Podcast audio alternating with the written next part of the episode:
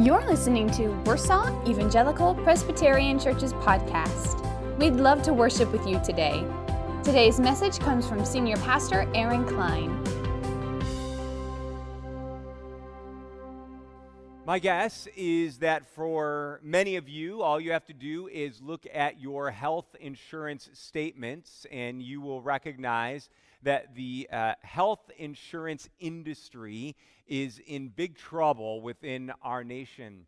I can know that personally, over the course of the past few years, as different denominations that we've been a part of have tried to wrestle with the costs of rising health care, has caused us to take on a number of different plans. What's interesting is that the first denomination that I was a part of did not require that you were a part of that plan. It was wonderful that they offered it, but the problem was because it was an optional plan, oftentimes many people, especially when they were younger, opted out of that plan. It was very affordable for pastors and churches because they could simply shop the market, find what was affordable, and use that. The problem was the people who were left in the denominational plan were traditionally older, and it had a smaller pool of people from which it was drawing, which, of course, would cause the costs to rise. Uh, what also happened is that they ended up having younger families who would often opt out, and they would opt out for a season until either they had a pre existing condition or until they reached their maximums, or they retired. And once they retired and needed health care insurance, well, then they would opt back into the denominational plan. Well, you can imagine what was happening. Now, it caused the, the pool of people to be older. It wasn't being supported by younger people. And so, what they did is they came up with what was known as the Covenant of Care Agreement. And they said, well, we really want to make this mandatory. But if you choose to opt out and go your own way, you must still make payments towards the denominational plan. That way, if you've opted out, you're still supporting the work of the denomination and the health care of others. Now, you can imagine that for some, that was okay. If you could find a better plan for cheaper, they'd go that route. But for others, they saw it as pejorative, that you're kind of putting your thumb on us. But the reason was it was to try to say we are going to covenant together in order to make this health care affordable. Now, maybe you've experienced something like that. On the other hand, maybe you haven't. My guess, though, is all of us are familiar with either covenants and or contracts. Uh, if you've bought a house recently or if you've bought a car recently, you know that there are the mountains of paperwork that you have to sign. Though it's certainly been made easier with e signatures that you don't necessarily have to go through all of the papers, but you know that you're still signing your name, at least electronically, dozens and dozens of times. Now, if you've ever bothered to actually look at and read a contract, you know that there's all kinds of words and terms that you may not necessarily understand, clauses addendums, things of that nature. Now, some people would say that a contract really is a word that represents uh, a, bunch of paperwork that we should read in its entirety, but we often don't. Right? Because of the length of all the paperwork, we don't actually read through it word for word. But oftentimes in contracts, you will come across a few different things. One is a contract is often time bound. Uh, there is a reason you sign this paperwork. You say, okay, it's time bound. You have a certain amount of time to fulfill that contract. And if you don't, well, then you might be able to renegotiate or you may be able to pull out. Uh, of course, we also know that contracts contain clauses. Oftentimes, they are if then type clauses. If you do this, then I will do this for you. And again, clauses are put in as a way to safeguard so that if one party isn't keeping up their end of the contract, you have a way to either get out or a way to renegotiate. Of course, contracts also contain signatures. There are signatures that allow us to hold people accountable to one another. It's a way to, to show I am going to take responsibility for what it is that I have promised to do.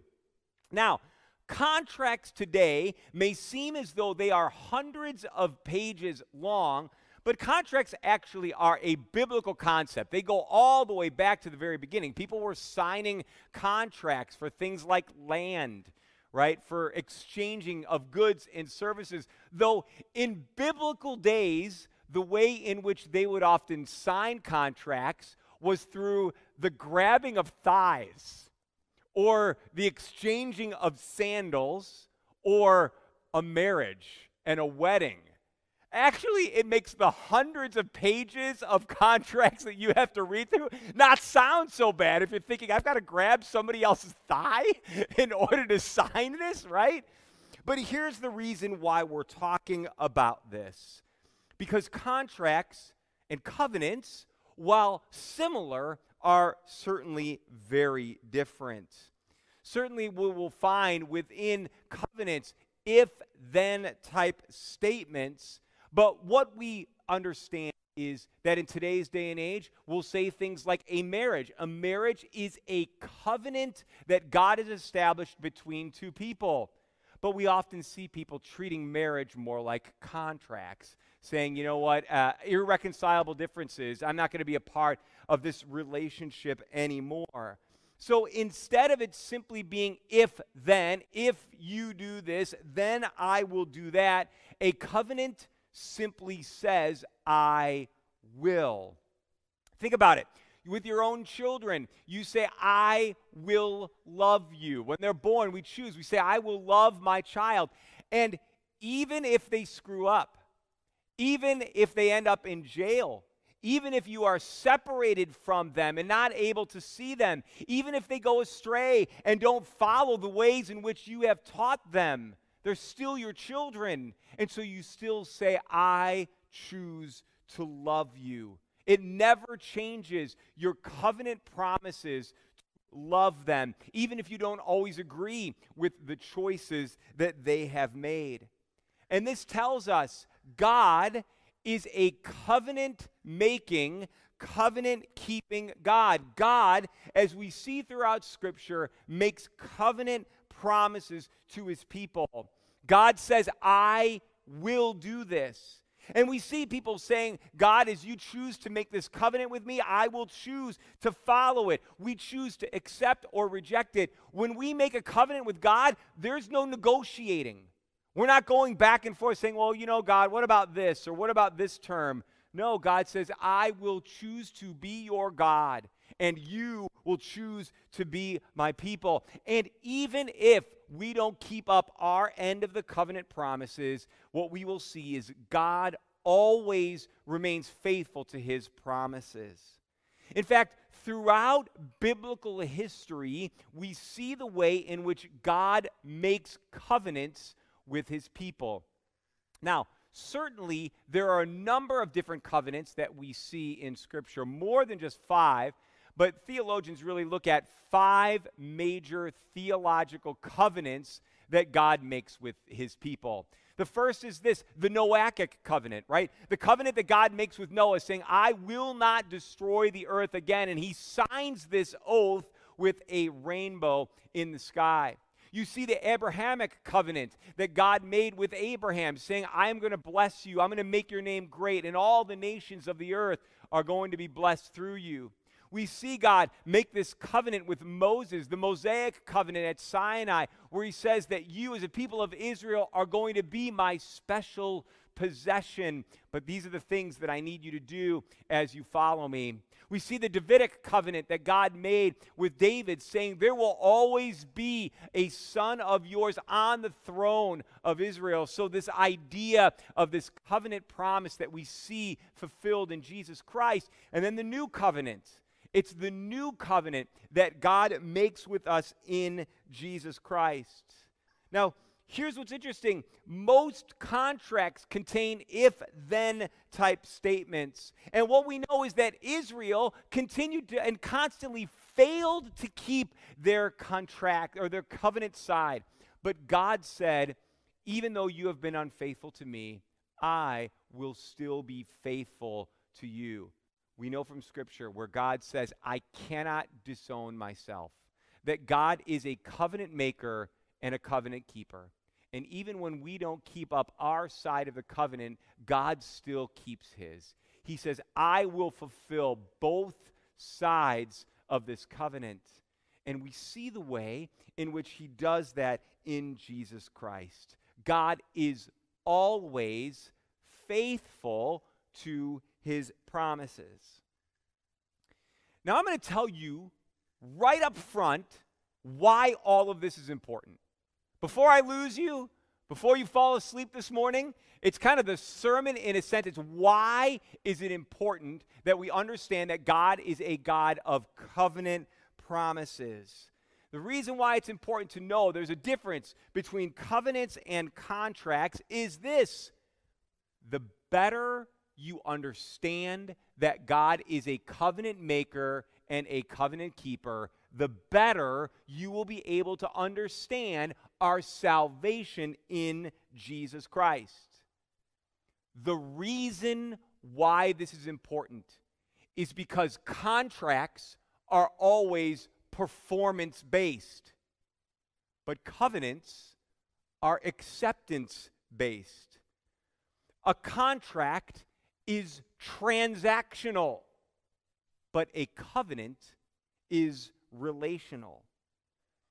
If you and I have a contract with God, we will never know if we have done enough, if we have earned our salvation. This is the problem that we're going to discover the writer of Hebrews is unpacking for us. He's saying by following the law, with all of its rules and regulations, are you ever really going to know whether or not you are saved?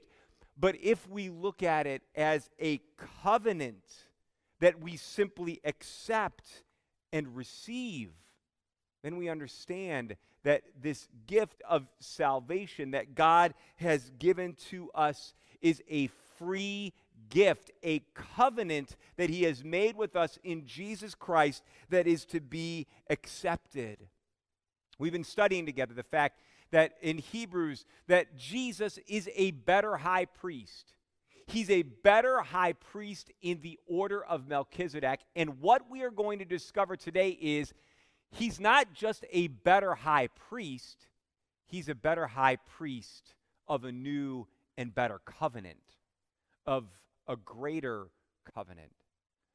Now, that's a lot of background and a lot of setup, but the reason is because as we turn to our text today, we're going to be taking all of Hebrews chapter 8.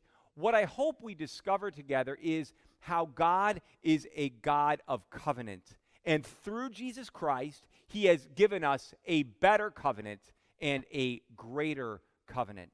So, if you've got your Bibles handy, let's open up to Hebrews chapter 8. We're going to be studying together verses 1 to 13. Of course, you're going to be able to follow along on the screen behind me. Uh, take out your phone if you want to put the, the Word of God in, in your face in that way as well. Allow that light to shine on you. But let's study together. Let's hear now the reading of God's Word. Now, the main point of what we are saying is this. So, the, the building on, hey, all of the things that I was talking about with Melchizedek, why Jesus is a greater high priest in the order of Melchizedek, he's saying the point is this. We do have such a high priest who sat down at the right hand of the throne of the majesty in heaven and who serves in the sanctuary, the true tabernacle set up by the Lord, not by a mere human being every high priest is appointed to offer both gifts and sacrifices, and so it was necessary for this one also to have something to offer. If he were on earth, he would not be a priest, for there are already priests who offer the gifts prescribed by the law. They serve at a sanctuary that is a copy and a shadow of what is in heaven. This is why Moses was warned when he was about to build the tabernacle. See to it that you make everything according to the pattern shown you on the mountain.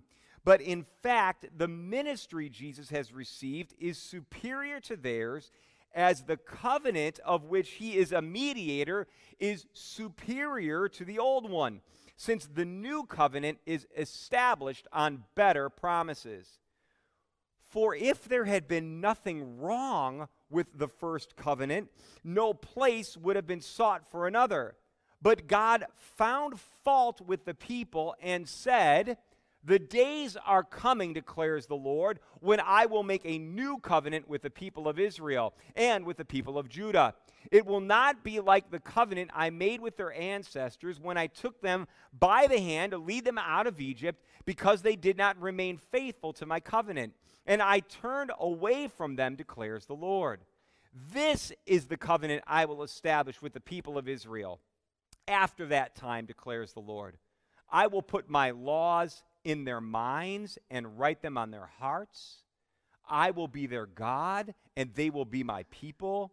No longer will they teach their neighbor or say to one another, Know the Lord, because they will all know me, from the least of them to the greatest. For I will forgive their wickedness and will remember their sins no more. By calling this covenant new, he has made the first one obsolete and what is obsolete and outdated will soon disappear. And I pray that God will bless the reading of His Word to our hearts and lives this morning. What's interesting is a couple of weeks ago, as we were studying together Hebrews chapter 7, I made the comment it's strange that we're actually preaching a sermon on a sermon of Genesis chapter 14. I said, actually, this week it's the same thing again. And Pastor Andrew said, Whoa, it's like sermonception, which, for those of you who know the movie Inception, it's like a dream of a dream of a dream. Well, guess what? Today, we're going to be studying a sermon that is a sermon of Jeremiah chapter 31, verses 31 to 34 uh, what the writer of Hebrews is doing is he's giving an explanation of what he has already heard as he expounds on Jeremiah chapter 31. And what he's trying to do is he's trying to say that Jesus sat down at the right hand of God after he had done the work, the better work of a new covenant of this new high priest.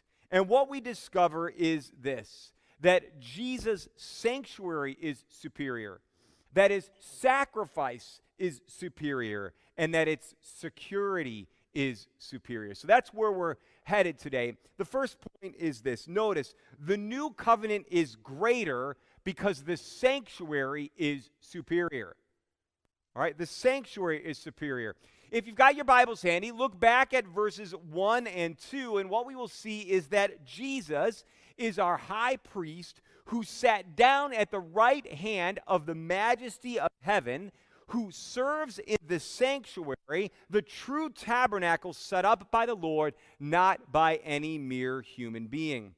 Remember, in the Old Testament, when the people were wandering in the desert, what did God have them do? He had them build a tabernacle, a tent of meeting where God would gather with them. Uh, later on, we see how they built the temple. And the temple was the place where the altar was, where the Ark of the Covenant was, and people would go and they would offer sacrifices there. The point is this that God tabernacled with his people whether in the tabernacle itself or the, whether it was in the, the temple. God gathered with his people. Now, notice from our passage, there's a couple of things that the priest never took his seat.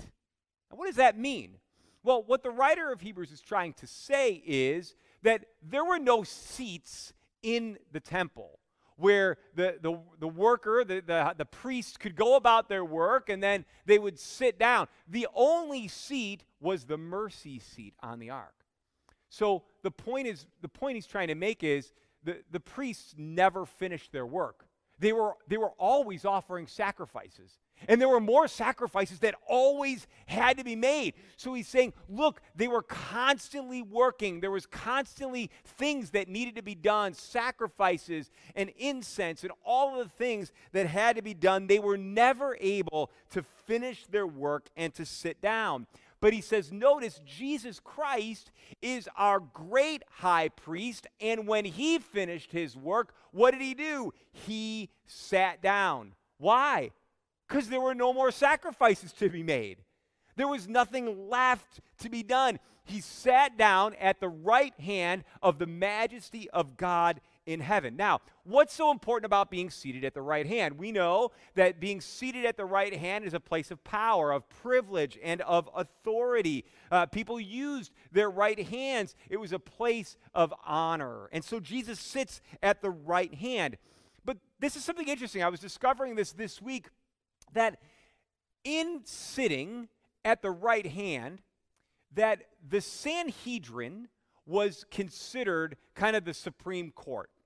It was their highest court in the land. So the Supreme Court, the Sanhedrin, was made up of 70 plus the high priest. And they were kind of that last line of adjudication before them.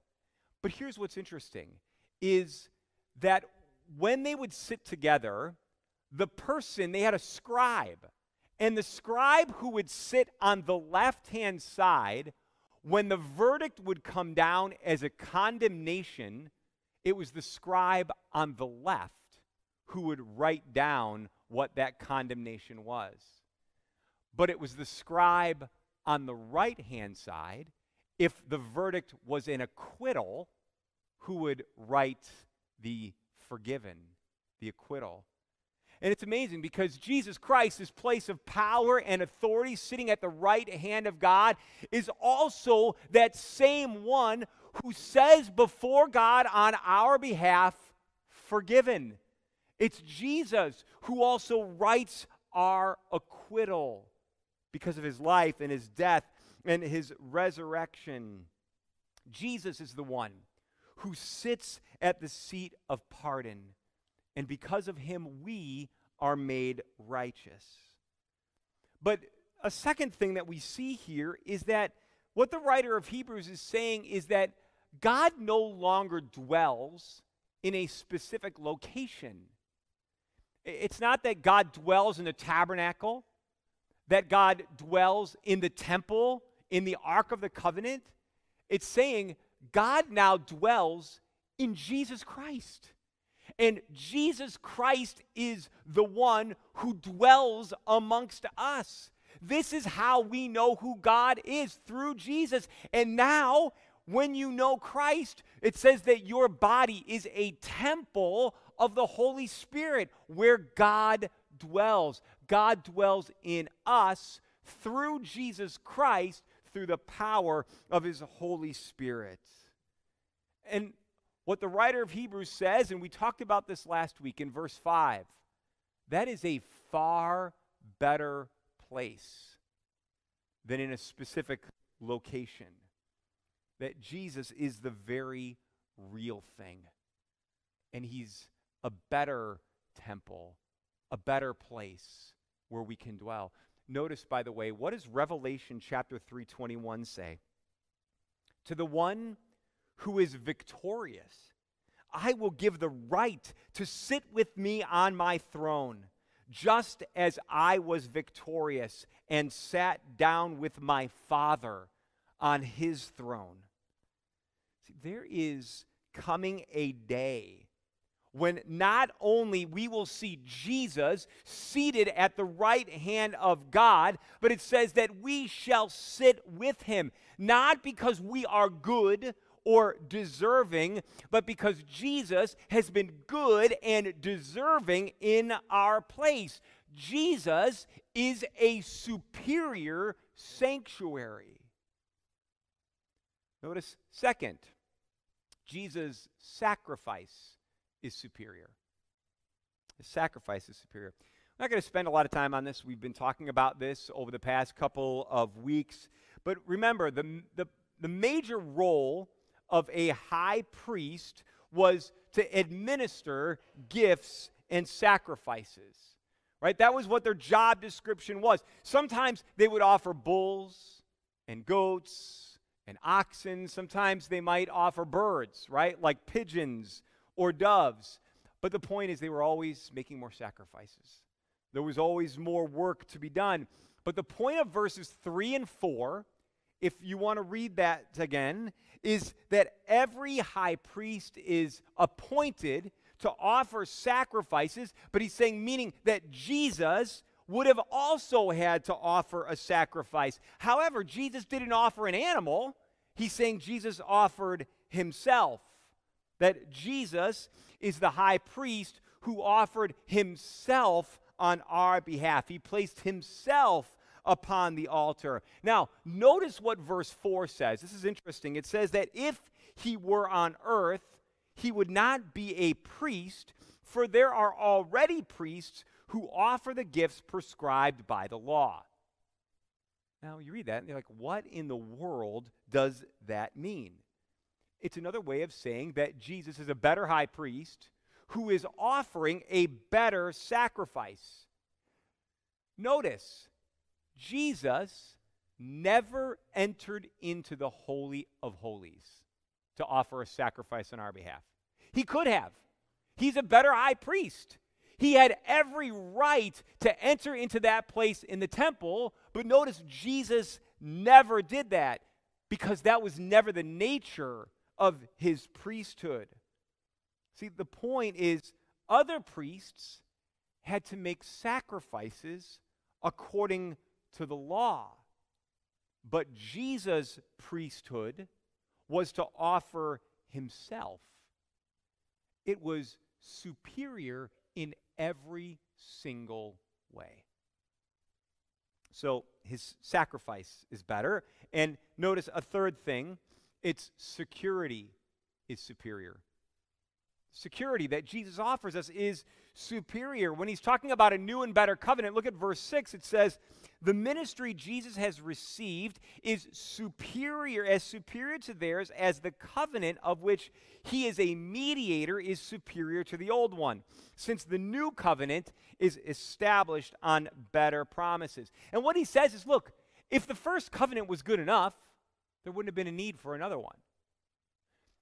Now, that's not to say that the first one was bad, that there was something wrong with the first one. After all, God was the one who made that first covenant with the people. So it's not that God was wrong or that the covenant was bad, it's that God renewed the covenant.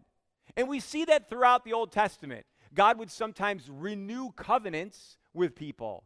And he's saying, God renewed his covenant with a better one, one that has better promises. And it's here that he turns his attention to Jeremiah chapter 31, verses 31 to 34. And he uses that in a way to try to say, to make the case that this new covenant is actually better than the old one.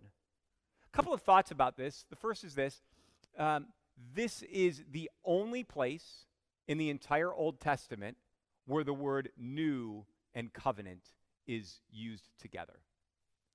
And second, this is the longest quoted Old Testament passage in its entirety quoted in the New Testament. So here you have this long explanation, these verses that the, the sermonizer of Hebrews is using in order to tell us that this new covenant with Jesus Christ is better in every single way.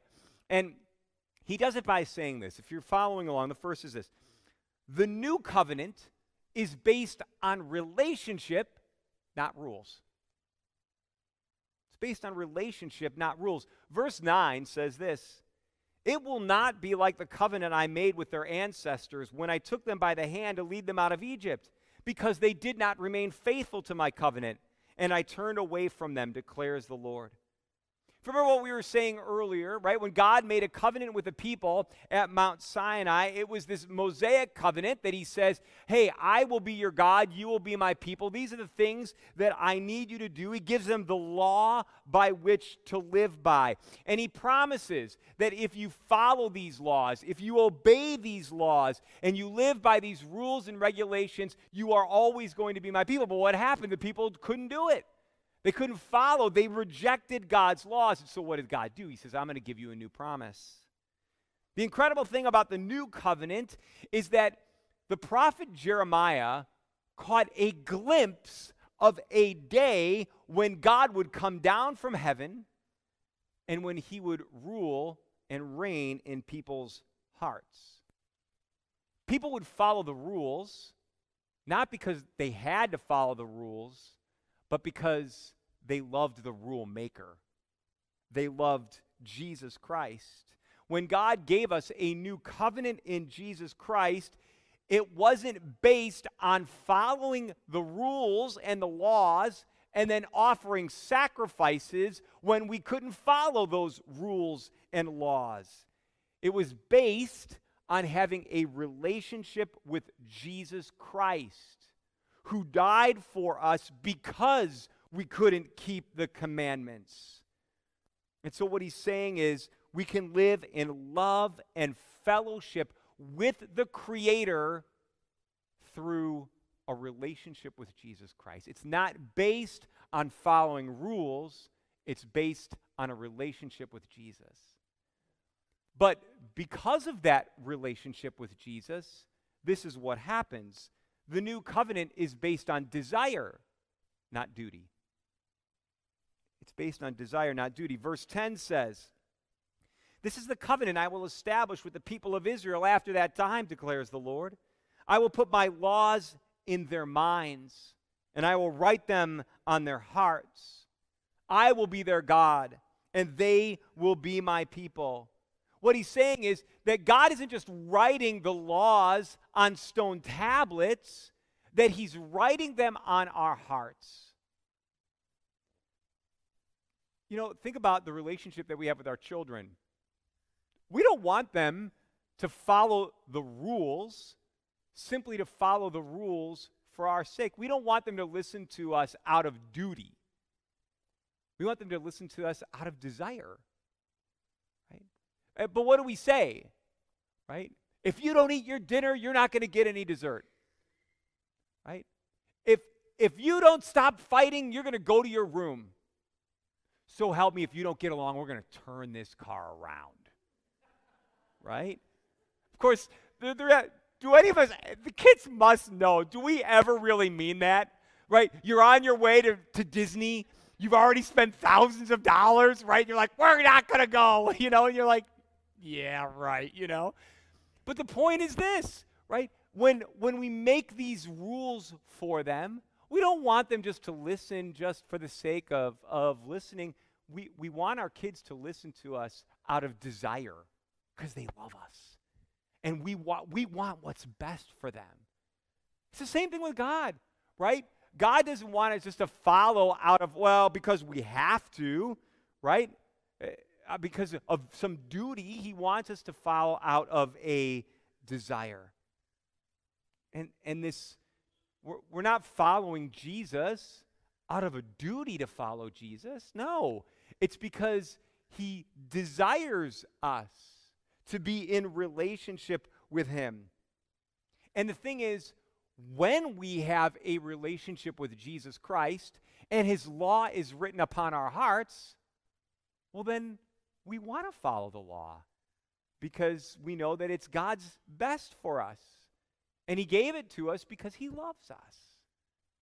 So we do it out of desire, not duty. And then, third, the new covenant will be based on forgiveness, not fear. Notice what verses 11 to 12 say No longer will they teach their neighbor or say to one another, Know the Lord, because they will all know me, from the least of them to the greatest. For I will forgive their wickedness and I will remember their sins no more. You know, you look at the, the prophets of the Old Testament, and oftentimes it was like, you better return to the Lord or you're going to get it. You're going to be in trouble if you don't. And we see the way in which people were constantly offering sacrifices. And it was a constant reminder of the way in which they had fallen short, the blood being poured out day after day. And you can imagine people might live in fear. Have I ever really done enough? Have I accomplished enough? Have I listened enough? Have I followed enough in order to have God say, okay, you've done enough. I can let you into heaven? There's always going to be fear around whether or not you're doing enough, stacking up in order to have God allow you into heaven. But notice the new covenant that God establishes with us in Jesus Christ is not based on fear. It's based on forgiveness. It's Jesus Christ who takes our sins away and removes them as far as the east is from the west. Forever. Always. Not to be remembered again. It is forever gone. And what I love about this new covenant that God gives us in Jesus Christ, do you notice in this passage the all inclusive nature of the forgiveness that we have in Jesus Christ? It says that one day all will know him. See, the old covenant was given to a specific group of people, the Jewish people. And that old covenant had to do with land that was there for them. So if you were born Jewish, you were born into that covenant. It was very inclusive. But the joy of Jesus and this new covenant is that it looks outward to the world and it invites everyone to enter into the kingdom through faith in Jesus Christ. Just because you were born to Christian parents who took you to church every single week doesn't mean that you are automatically a Christian. You have to receive and accept this new covenant that God has given us in Jesus Christ. That's the only way that we enter into heaven. But the good news is that it is available to everyone who chooses to follow. And the point that the writer of Hebrews is saying is that the finished work of Jesus Christ makes the old covenant obsolete. It's better. We like new clothes as, a as opposed to old ratty ones. We like new cars as opposed to old broken down cars. We like new bread as opposed to stale, moldy bread. And what the writer of Hebrews is trying to say is that that old covenant is obsolete in every single way. He's saying it's old and he says that it will soon disappear. I think it is amazing that the writer of Hebrews, talking about Jeremiah, says that it will soon disappear. Is it possible that God gave him, through the Spirit, a view of the horizon? That it wasn't long after he wrote this that the temple was destroyed in 70 AD. And to think that the sacrifices weren't just obsolete, they would disappear. The sacrifices couldn't be offered anymore. And he's saying, in every way, Jesus is better. He's the better high priest. He's the better sacrifice. He's the better dwelling place because he is the better covenant. When Jesus gathered with his disciples, what did he say? This cup is the new covenant of my blood, which is shed for you.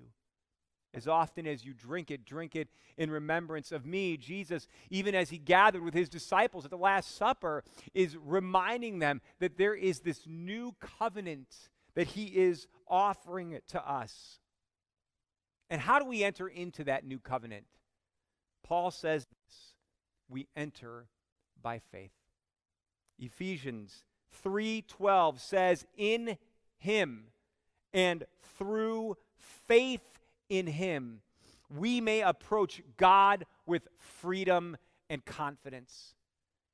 This is how we ended last week, right? That boldly we can approach the throne of God. And now, Paul says what? That the way in which we approach the throne of God with freedom and confidence is through faith in Jesus Christ. Beloved people, what did we say at the very beginning? That this new covenant is better in every way because it is acceptance based, not performance based. That it's relational instead of transactional. And that it is a gift that we can receive through Christ, not a prize that is awarded to us by fulfilling a contract. Some of you this morning may be in a place where you are living a performance based lifestyle. And it's because you look at your life and you look at perhaps the sin that so easily entangles and you constantly wonder, am I good enough? Am I, am I, have I done enough? Am I stacking up enough in which you feel like you can earn your way into heaven? You, you need to be reminded today that it is not about your performance, that it is about faith in Jesus Christ. That way you don't have to live in fear you can live in faith and enjoy. And then out of that, you can say, My desire is to follow your law. My desire now is to live for you. Maybe for others, you need to be reminded you, you have sat here week in and week out for decades. You came here because your parents were here, but you've never really entered into this new covenant in Jesus Christ. You you are here and it's just been habit. And today is that day for you to be able to say, you know what, I I know that perhaps this has been something what I've been doing out of habit, but today is the day when I am saying, No, Jesus, I believe that you are the new and the better covenant. Friends, I don't know where you are today, but my prayer for us is that we will indeed find joy. Find that joy in Jesus. Find that joy in the fact that there is a new and better covenant. What I pray all of us know together today is that it is Jesus Christ who is over everything. And what I pray is that it is Jesus Christ who is over our church and who is over our lives, who is over our marriages and our relationships, over our schools, that it is our hearts that beat for His because He gave His heart and His life for us. He's a new and He's a better covenant. Let's pray. Lord, we thank you that in every way you are greater. Greater than the high priests, greater than the sacrifices, greater than the tabernacle or the temple. That, Lord Jesus, you are a better covenant. Lord, would you forgive us for when we have sought after other contracts, other covenants that we think get us to you? And instead, Lord, we would simply receive the gift of Jesus Christ. Lord, a covenant that we enter into by faith. Lord, we pray that whether we need to be reminded of it, uh, whether we need to believe it for the first time, that together, Lord, we will be a church that claims, Jesus, you indeed are over everything. And so I entrust everything to you.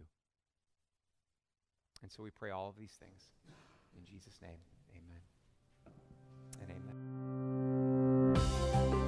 If you were encouraged by this message, be sure to subscribe on iTunes, Spotify, or wherever you enjoy your podcast listening, and check out our other discussions and messages.